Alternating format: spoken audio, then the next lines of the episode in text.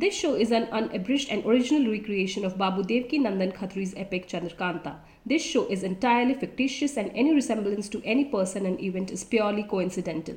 This show is not intended to outrage, insult, defame, hurt any religion or religious belief or feeling of any class or creed. The listeners should exercise their discretion. आप सुनना शुरू कर चुके हैं चंद्रकांता ये बाबू देवकी नंदन खत्री की महागाथा का हुबहू पाठन है दूसरा भाग, बीसवा बयान, चपला तहखाने में उतरी। नीचे एक लंबी चौड़ी कोशी नज़र आई, जिससे चौखट के सिवाय किवार के पल्ले नहीं थे। पहले चपला ने उसे खूब गौर करके देखा, फिर अंदर गई। दरवाजे के भीतर पैर रखते ही ऊपर वाली चौखट के बीचों बीच से लोहे का एक बड़ा तख्ता बड़े ज़ोर के साथ गिर पड़ा। चपला ने चौक कर पीछे देखा। दरवाज़ा बंद पाया। सोचने लगी, ये कोठरी है या मुसेदानी? दरवाज़ा इसका बिल्कुल चूहेदानी की तौर पे बना हुआ है। अब क्या करें? और कोई रास्ता कहीं जाने का मालूम नहीं पड़ता। बिल्कुल अंधेरा हो गया है। हाथ को हाथ दिखाई नहीं पड़ता। चपला अंधेरे में चारों तरफ़ घूमने और टटोलने लगी।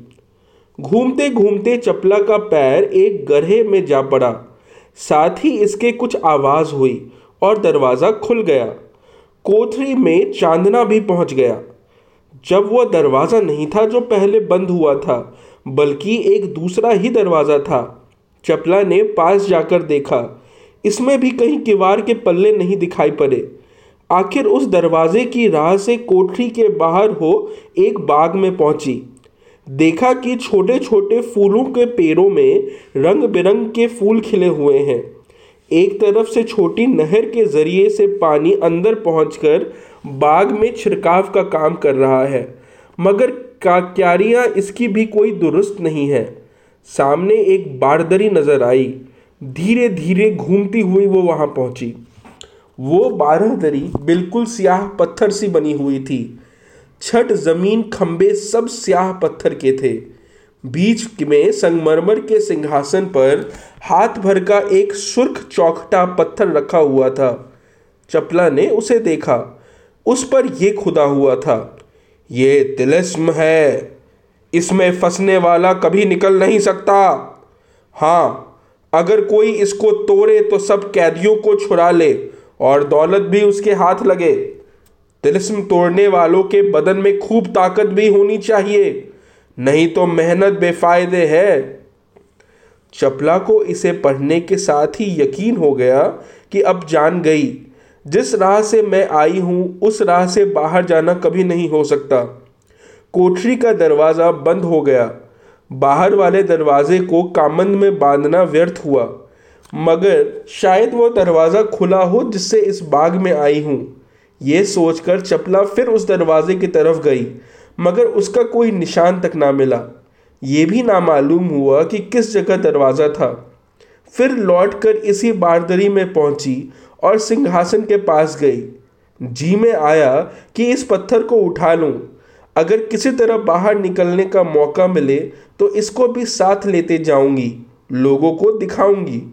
पत्थर उठाने के लिए झुकी, मगर उस पर हाथ रखा ही था कि बदन में सनसनाहट पैदा हुई और सर घूमने लगा। यहाँ तक कि बेहोश होकर ज़मीन पर गिर पड़ी। जब तक दिन बाकी था, चपला बेहोश पड़ी रही। शाम होते होते होश में आई। उठकर नहर के किनारे गई। हाथ मुँह धोया जी ठिकाना हुआ। उस बाग में अंगूर बहुत लगे हुए थे। मगर उदासी और घबराहट के सबब चपला ने एक दाना भी ना खाया। फिर उसी बारदरी में पहुँची। रात हो गई और धीरे धीरे वो बाहरदरी चमकने लगी। जैसे जैसे रात बीतती जाती थी, बारदरी की चमक भी बढ़ती गई। छत, दीवार, ज़मीन और खंबे सब चमक रहे थे। कोई जगह इस बारदरी में ऐसी ना थी जो दिखाई ना देती हो, बल्कि उसकी चमक के सामने वाला थोड़ा हिस्सा बाग का भी उजाला हो रहा था। ये चमक काहे की है? इसको जानने की चपला ने ज़मीन, दीवार और खम्भों पर हाथ फेरा, मगर कुछ समझ में ना आया। ताजुब दर और नाउमीदगी से चपला को सोने ना दिया। तमाम रात जागते हुए ही बीती। कभी दीवार टटोलती, कभी उस सिंहासन के पास जा उस पत्थर को गौर से देखती, जिसके छूने से वो बेहोश हो गई थी। सवेरा हुआ, चपला फिर बाग में घूमने लगी। उस दीवार के पास पहुँची, जिसके नीचे से बाग में नहर आई थी। सोचने लगी, दीवार बहुत चौड़ी नहीं है, नहर का मुँह भी खुला हुआ है। इस राह से बाहर हो सकती हूँ। आदमी के जाने लायक रास्ता बेखूबी है। बहुत सोचने विचारने के बाद चपला ने वही किया। कपड़े सहित नहर में उतर गई। दीवार से उस तरफ़ हो जाने के लिए गोता मारा। काम पूरा हो गया। अर्थात दीवार के बाहर हो गई। पानी से सर निकाल कर देखा तो नहर को बाग के भीतर के बनस्पत चौड़ी पाया। पानी के बाहर निकली और देखा कि दूर सब तरफ़ ऊँचे ऊँचे पहाड़ दिखाई देते हैं, जिनको बीचों बीच से ये नहर आई है और दीवार के नीचे से होकर बाग के अंदर गई है। चपला ने अपने कपड़े धूप में सुखाए। अयारी का बटुआ भींगा ना था, क्योंकि उसका कपड़ा रोगनी था। जब वो हर तरह से लैस हो चुकी, तब वो वहाँ से रवाना हुई। दोनों तरफ़ ऊँचे ऊँचे पहाड़, बीच में नाला, किनारे परिजात के पेड़ लगे हुए। पहाड़ के ऊपर किसी तरह चढ़ने की जगह नहीं। अगर चढ़े भी तो थोड़े दूर ऊपर जाने के बाद फिर उतरना पड़े। चपला नारे के किनारे रवाना हुई। दोपहर दिन चढ़े, लगभग तीन कोस आगे चली गई। आगे जाने के लिए रास्ता ना मिला, क्योंकि सामने से भी एक पहाड़ ने रास्ता रोक रखा था। जिसके ऊपर से गिरने वाला पानी का झरना नीचे नाले में आकर बहता था। पहाड़ी के नीचे एक दालान था, जो अंदाज से दस गज लंबा और गज भर चौड़ा होगा।